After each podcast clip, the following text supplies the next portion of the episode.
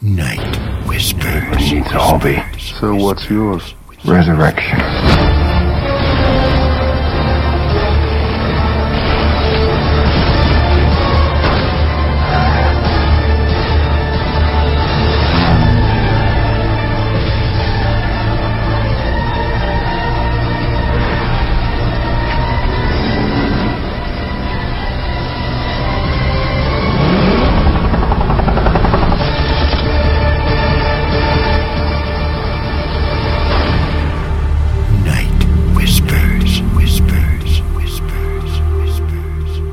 Night Whispers, October 23. And the title of tonight's Night Whisper is Non Magna Loquimus Sed Vivimus. And your dream word is goodness. Acts 9, verse 36 and 37 reads At Joppa there was a certain disciple named Tabitha, which is translated Dorcas. This woman was full of good works and charitable deeds which she did and she died. The death of Dorcas, the old Christian gazelle, had a profound impact upon the community in which she lived.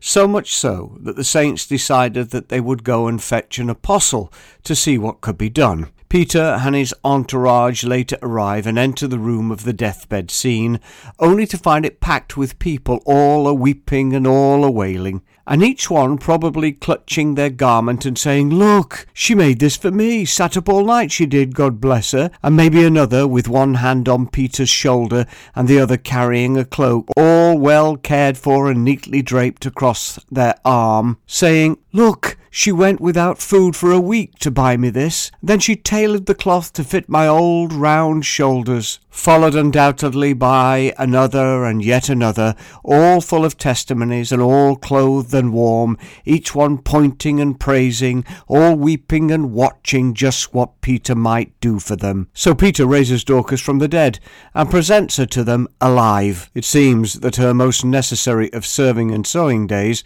apparently was still not over. Now, I don't know if Dorcas was happy about this turn of events, but all who loved her and had benefited from her full life of good deeds towards them for the glory of God, well, I'm sure they were ecstatic. My mother died two years before I became a Christian. While serving in HMS Collingwood down in Portsmouth, that old, great trading seaport, I was given the number of a brigadier in the Salvation Army, a retired old woman whom I had never met. I rang the number, introduced myself, and was immediately told, Ah, yes, I met your mum before she died, and I led her to the Lord. Don't worry, she's with Jesus now. I tell you, I was stunned. How did this happen?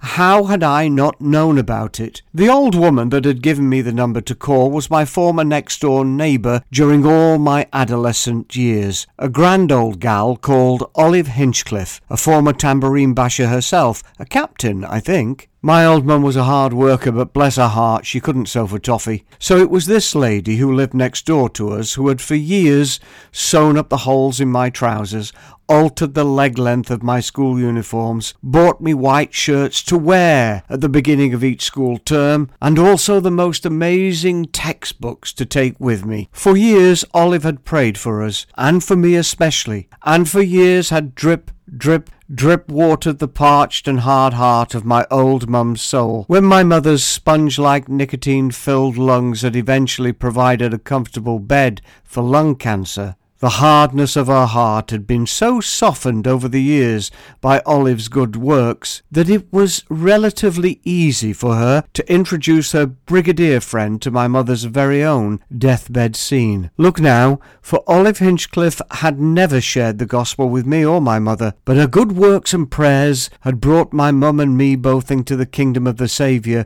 that she loved most dearly and honoured most profoundly. Of course, the gospel was preached, but make no mistake about it, it was Olive who had made a way for its entrance by her good works. In Joppa, that other old and great trading seaport, another old woman, full of good works, had drip, drip, drip watered the hearts of many people in the city. When Peter arrived and raised Dorcas from the dead and shared the source of such power with such parched hearts now most thoroughly moistened by the good works of Dorcas, then the reign of God was easily absorbed and life sprang anew, the tale of which was carried far and wide with every sailor setting sail from Joppa. two old ladies, Dorcas and Olive. Their motto was Non magna loquimus sed vivimus. We do not speak great things, but we live them. What's your motto tonight? Listen. And turning to the body, he said, Tabitha,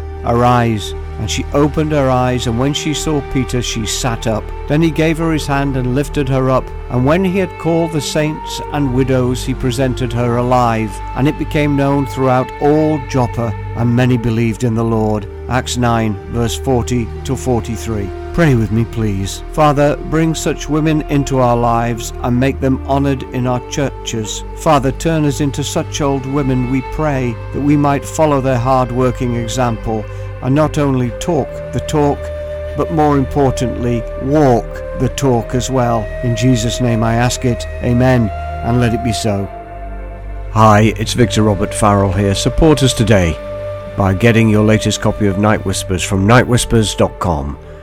That's nightwhispers.com.